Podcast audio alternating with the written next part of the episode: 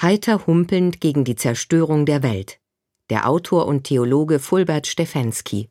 Eine Sendung von Mechthild Müser. Man muss immer mutig sein, alt zu werden, weil man sehr viel an Leben verliert, an Welt verliert. Aber es ist mir nicht ganz klar, ob es die Alten besonders schwierig in dieser unserer Gesellschaft haben, wenn ich an arme Gesellschaften denke, wie die Alten auf sich gestellt sind oder nicht zu essen haben oder abgeschoben werden. Ich glaube, die Alten in unserer Gesellschaft hatten es noch nie so gut. Es ist vielleicht eines, wir leben in einer Gesellschaft der Sieger, das heißt in der Aktivität, Fertigkeiten, Lebensbewältigung gefragt sind, aber nicht so sehr Passivität und Vergehen. Das ist vielleicht das, was das Altern in dieser Gesellschaft schwieriger macht. Der Theologe und Religionspädagoge Fulbert Stefensky lässt sich nicht unterkriegen vom Alter. Er merkt, dass er schwächer wird, Freunde sterben, und doch weigert er sich, Klagelieder zu singen. Man hat ja noch viel. Ich habe noch Enkel und habe Menschen, mit denen ich befreundet bin, mit denen ich liebe. Und ich habe das, was ich gehabt habe. Das vergessen wir Alten leicht. Also wir Alten, die sich manchmal erschöpfen in Verlustbeklagungen. Wir haben hier etwas gehabt und das ist ja nicht verloren. Und ich glaube, deswegen ist eine Grundvoraussetzung, gut alt zu werden, die Dankbarkeit. Die Dankbarkeit für das, was man hatte. Und man muss ja nicht alles gehabt haben. Stefensky blickt auf ein reiches, vielfältiges Leben zurück. Er war Mönch und Familienvater, Professor und Autor zahlreicher Schriften und Vorlesungen. Er ist beheimatet in zwei Konfessionen, der katholischen und der evangelischen. Ökumene in einer Person. 34 Jahre lang war er mit der protestantischen Theologin Dorothee Sölle verheiratet, bis sie 2003 starb. Ich war im Katholizismus zu Hause, nicht im römischen Katholizismus, aber im Katholizismus. Ich war im, bin im Protestantismus zu Hause, jetzt vorrangig im Protestantismus, weil es schön ist, mehrere Heimaten zu haben und trotzdem muss man eine Heimat zu seiner ersten Heimat machen, sonst verspielt man sich im Leben. Ich glaube, wer nur eine Heimat überhaupt gekannt hat, der ist in ihr eingekerkert, der kennt sich selbst nicht weil er nur sich selbst kennt. Die katholische Seite Stefanskis wuchs in seiner Kindheit und Jugend im Saarland und in den 13 Jahren, die er nach strengen Regeln als Benediktinermönch im Kloster Maria Lach lebte. Die protestantische ist der Begegnung mit einer Frau geschuldet, die seinem Leben eine neue, auch politische Richtung geben sollte, mit der streitbaren Kirchenkritikerin Dorothee Sölle. Gesehen habe ich sie in Zürich auf dem Flughafen und wir haben zusammen einen Birnenschnaps getrunken. wir hatten eine Tagung in Jerusalem, evangelische Christen, katholische Christen und Juden, die ich organisiert hatte. Und ich hatte sie eingeladen, ohne dass ich sie kannte. Ich kannte wohl ihren großen Vortrag vom Kirchentag 65 in Köln und habe sie daraufhin eingeladen. Eine Begegnung mit großen Folgen. Stefensky trat aus dem Kloster aus konvertierte zum protestantischen Glauben, wurde Ehemann und Familienvater. Seinen Mönchsnamen Fulbert behielt er bei, der war ihm näher als sein Taufname Edmund. Dorothee Sölle hatte nichts dagegen, dass er das Katholische weiter in seinem Herzen bewahrte. Ja, sie hat Katholizismus sehr geliebt. Als Protestant ist es ja einfach, Katholizismus zu lieben. Also wenn man den autoritären Regelungen nicht unterworfen ist. Mir sagt keiner, das darfst du nicht sagen, mir sagt niemand, das kannst du nicht schreiben, mir erlegt niemand ein Berufsverbot auf und dann kann man sich sozusagen die katholischen Rosinen naschen.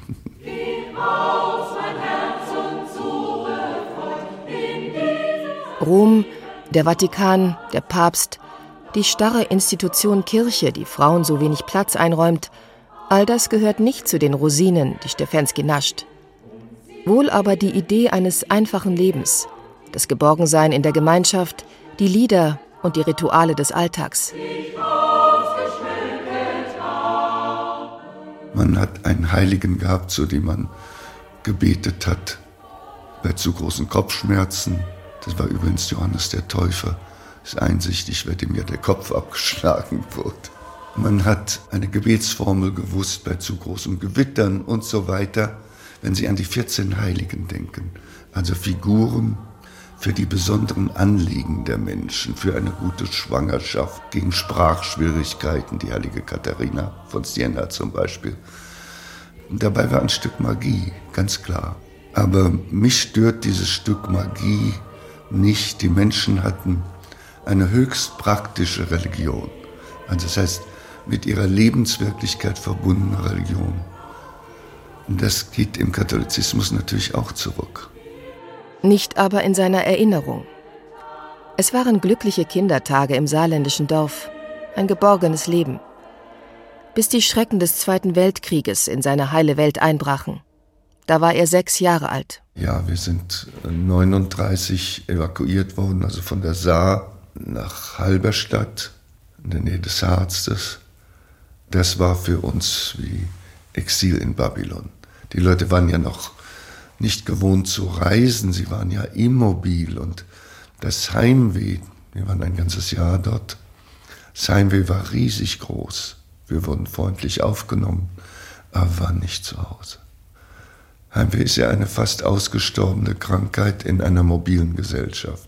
Noch ein zweites Mal musste die Familie fliehen. Diesmal starb der Vater unterwegs. Die Kinder halfen Nahrung zu beschaffen, stehlen, sammeln, egal wie. Dass es uns geprägt hat, das ist klar. Dass es uns die Macken gesetzt hat, ist auch klar. Ich kaufe zum Beispiel immer zu viel ein. Heute noch, ja. Und ich denke mir manchmal, das hat damit zu tun. Oder wenn ich irgendwo über Land fahre, irgendwo einen Vortrag habe, und sehe einen Bauernstand, da wird Leberwurst verkauft und Äpfel und Apfelsaft. Ich habe immer das Gefühl, ich muss Beute mitbringen. Auch für seine Familie. Im Kloster hat er sich um Nahrung nicht kümmern müssen. Dann aber war er mit einer Frau verheiratet, die voller Engagement versuchte, die Welt zu verändern. Die wenig Zeit auf den Haushalt verwandte und abends Gedichte schrieb. Schaffe mir Gott ein neues Herz. Das alte gehorcht der Gewohnheit. Schaff mir neue Augen, die alten sind behext vom Erfolg. Schaff mir neue Ohren, die alten registrieren nur Unglück. Und gib mir einen neuen Geist, dass ich dich loben kann, ohne zu lügen. Mit Tränen in den Augen, wenn's denn sein muss. Aber ohne zu lügen. Christus wird auch heute gekreuzigt, jeden Tag. Und wenn man das verstanden hat, dann kann man jetzt nicht so emotionsfrei irgendeine Neuanschaffung irgendwelcher Panzer hinnehmen, als hätten die gar nichts zu tun mit den hungernden Kindern. Sie haben zu tun. Das Leiden der Menschen war ihr ein theologisches Anliegen, nicht nur ein politisches Anliegen. In diesem Zusammenhang hat sie eben gesagt, man kann eigentlich nicht beten, ohne auch politisch zu beten. Man kann nicht Christ sein, ohne auch ein politischer Christ zu sein. Dorothee Sölle war eine herausfordernde Partnerin. An ihrer Seite wurde der ehemalige Mönch Fulbert politischer, als er je zuvor gewesen war. Gemeinsam organisierten sie das politische Nachtgebet. Vier Jahre lang wurde es einmal im Monat in der evangelischen Antoniterkirche in Köln gefeiert. 68, 69, das war ein Versuch in Köln, gesellschaftliche Zustände, gesellschaftliche Missstände vor der eigenen Tradition in Gottesdiensten zu bedenken, die politischen Nachtgebete. Die wurden sehr, sehr besucht, wurden auch nachgeahmt in, in vielen Städten. Die Texte dieser Nachtgebete wurden, wir haben, glaube ich, jedes Mal 2000 verschickt, ohne Büro. Und sie wurden von den Kirchenleitungen abgelehnt. Von der katholischen Kirchenleitung, weil sie zu links war.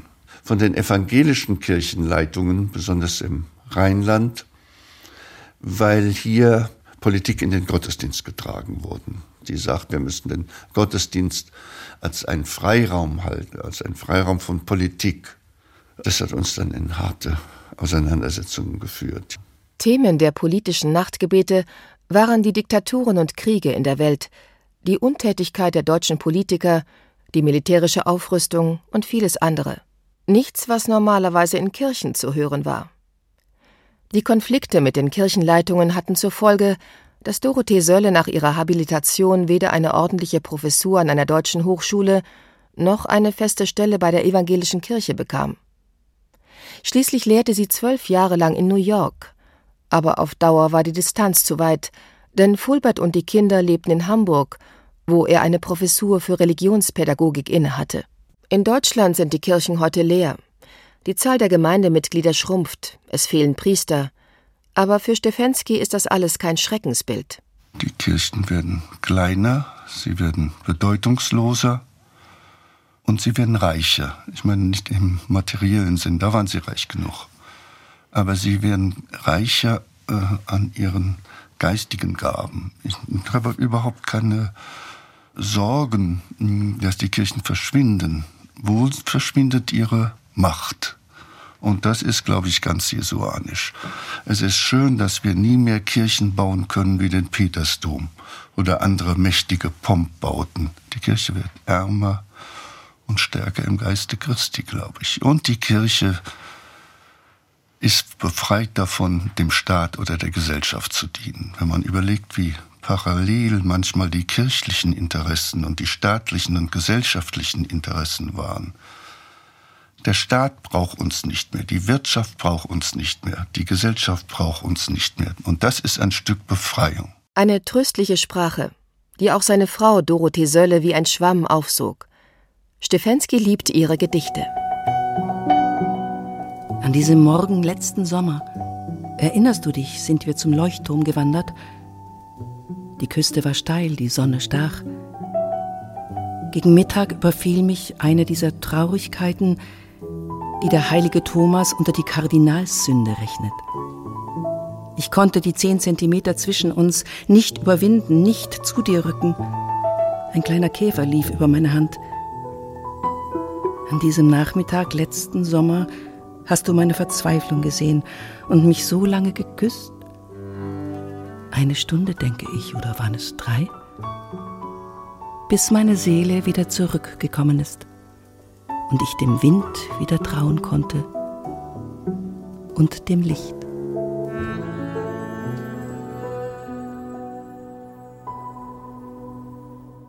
Während Dorothee Sölle unterwegs war, eingeladen zu ungezählten Vorträgen und Seminaren, wenn sie an Sitzblockaden gegen Pershing-Raketen oder Giftgasdepots teilnahm, hielt Stefensky ihr den Rücken frei. In politischen wie in Glaubensfragen war er der Sanfte, sie die Radikale. Er nahm sich zurück, sie preschte vorwärts. Die Einseitigkeit, die ich befürworte und die mir oft vorgeworfen wird, ist eine Einseitigkeit des Gewissens. Es kann sich nicht ständig entschuldigen damit, dass ja die anderen auch grässliche Schweinehunde sind. Was mir oft vorgeworfen wird, äh, ist, seien Sie doch nicht so emotional. Das finde ich nun also den dümmsten männischen Vorwurf, den man überhaupt machen kann, weil ich finde, es ist äh, gut, wenn man seine Emotionen ausspricht. Man soll sie nicht verleugnen oder verstecken, als seien sie uneheliche Kinder, mit denen wir nichts zu tun hätten. Die Verleugnung der Emotionen, die verleugnet eigentlich uns selbst. Sie war eine zornige Frau. Zorn ist eine Begabung des Herzens.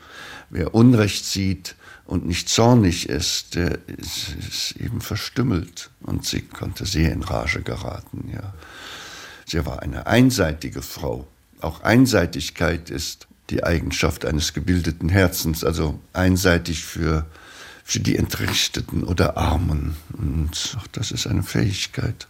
Manchmal, sagt Stefensky, seien sie in politischen Fragen auch unterschiedlicher Meinung gewesen und hätten darüber gestritten. Das ist, glaube ich, auch das Zeichen einer guten und wachen Ehe, dass man nicht wie zwei Möpse, die sich gleichen in allem daherläuft durchs Leben, sondern dass man sich wirklich auch streitet. Auseinandersetzung ist ein, ist ein Liebesspiel auch. Wenn Menschen sich im Grunde gut verstehen, dann können sie wundervoll streiten. Streiten, ohne polemisch, aggressiv, bitter oder böse zu werden. Dorothee Sölle und Fulbert Stefensky waren in vielem unterschiedlicher Meinung. Doch was sie verband, eine tiefe gegenseitige Wertschätzung und Liebe, hatte viel größeres Gewicht. Als ihre Kinder erwachsen waren, wurden sie häufig gemeinsam zu Veranstaltungen eingeladen. Wir haben auch öffentlich gerne gestritten. Noch in ihrem letzten Vortrag, wir haben es oft so gemacht, dass sie einen Vortrag gehalten hat und ich habe darauf geantwortet oder umgekehrt. Im letzten Vortrag sind wir uns in die Haare geraten zur großen Erheiterung der Leute.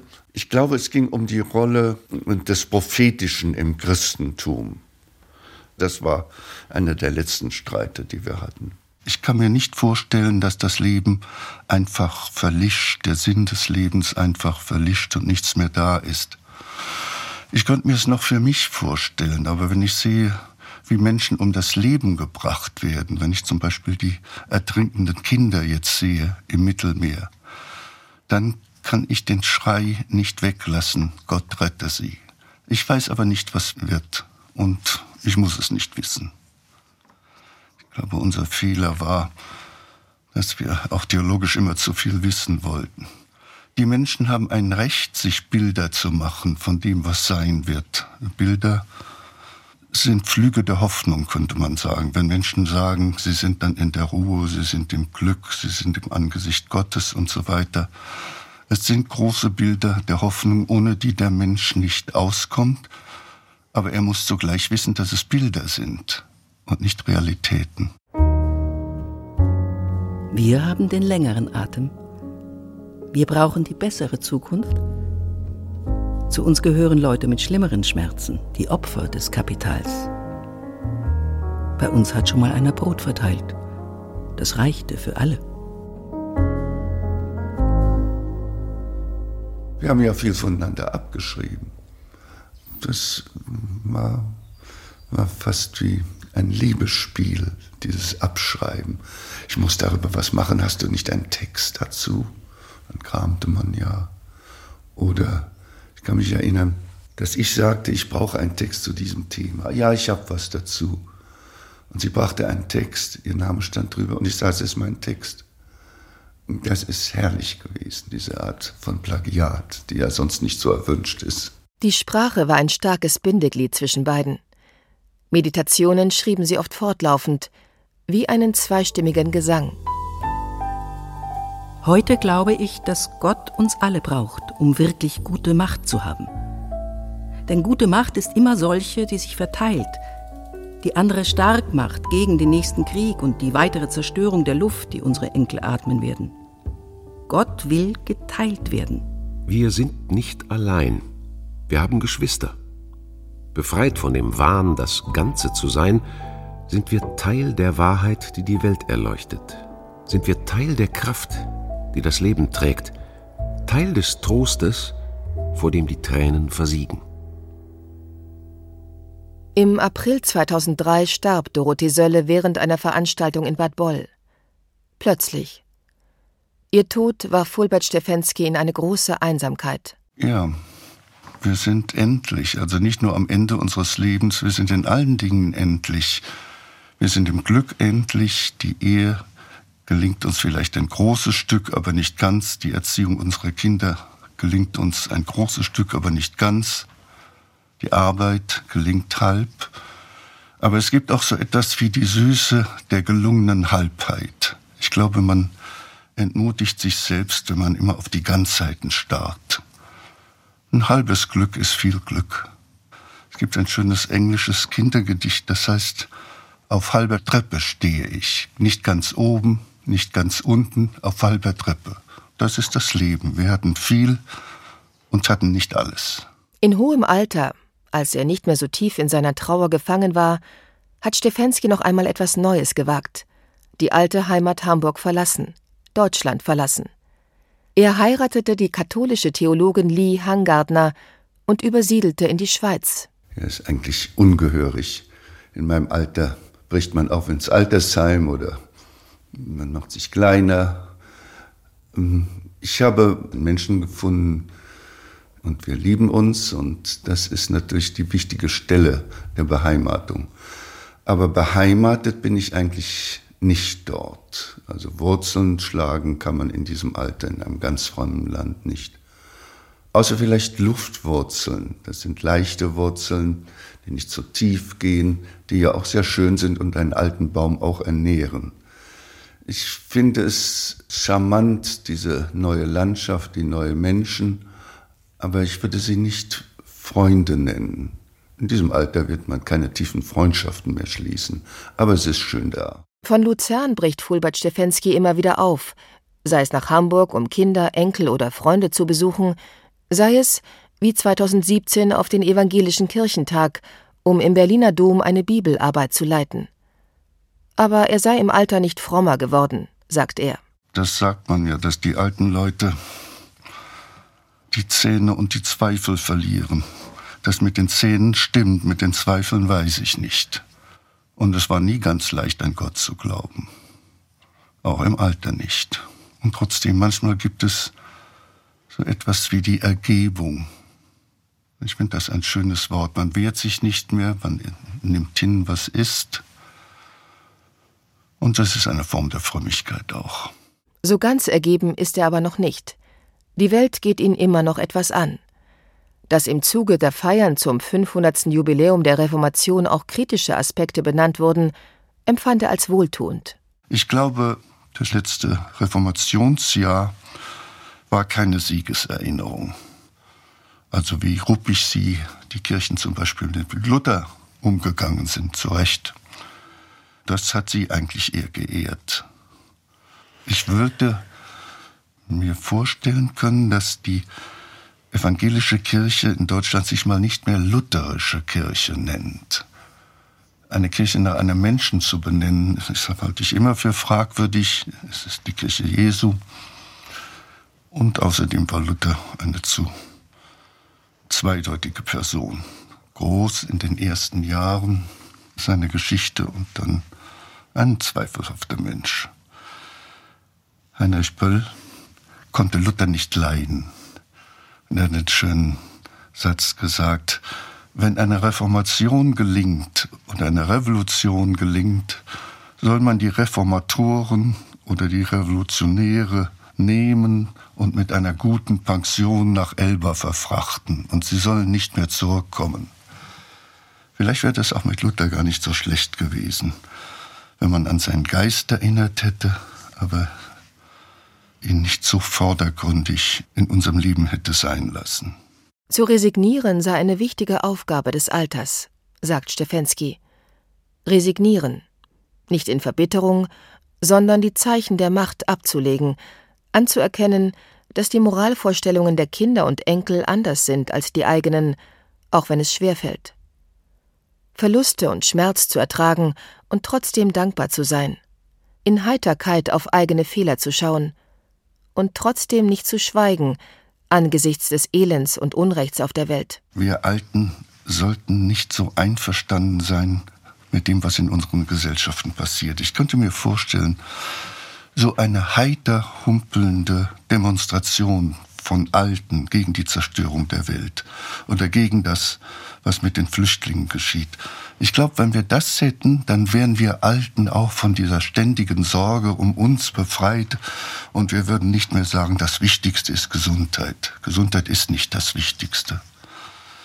Das wäre ein Wunsch, dass die Alten ihr Alter auch ein Stück vergessen und soweit sie können ihre Stöcke und Krücken nehmen und auf die Straße gehen dass wir aus dieser Selbstverkrallung, die natürlich nahe liegt im Alter, wenn die Kräfte schwinden, aus dieser Selbstverkrallung wegkämen. Das wäre ein Stück unserer Schönheit. Das wäre ein Stück unserer Freiheit auch. Sich selbst schließt er bei diesem Aufruf natürlich ein. Deshalb fügt er auch mit einem kleinen ironischen Lächeln in der Stimme noch hinzu. Es ist eigentlich eher so, dass man es können möchte, was man so als Theologe sagt, ist ja immer auch für die anderen gesagt und man kann sich nie an dem messen, was man sagt, weil wir zu klein dazu sind. Man möchte es können, aber man muss es nicht ganz können. Das ist mein erleichternder Satz. Man muss etwas nicht ganz können. Man kann Fragment sein. Das ist das, wie ich Gnade beschreibe. Die Fähigkeit, Fragment zu sein und die Fähigkeit, sich als Fragment anzunehmen nehmen, auch im Alter, auch vor dem Tod. In SWR 2 Glauben hörten Sie eine Sendung von Mechthild Müser, heiter humpelnd gegen die Zerstörung der Welt. Der Autor und Theologe Fulbert Stefensky. Eine Produktion des Hessischen Rundfunks aus 2018.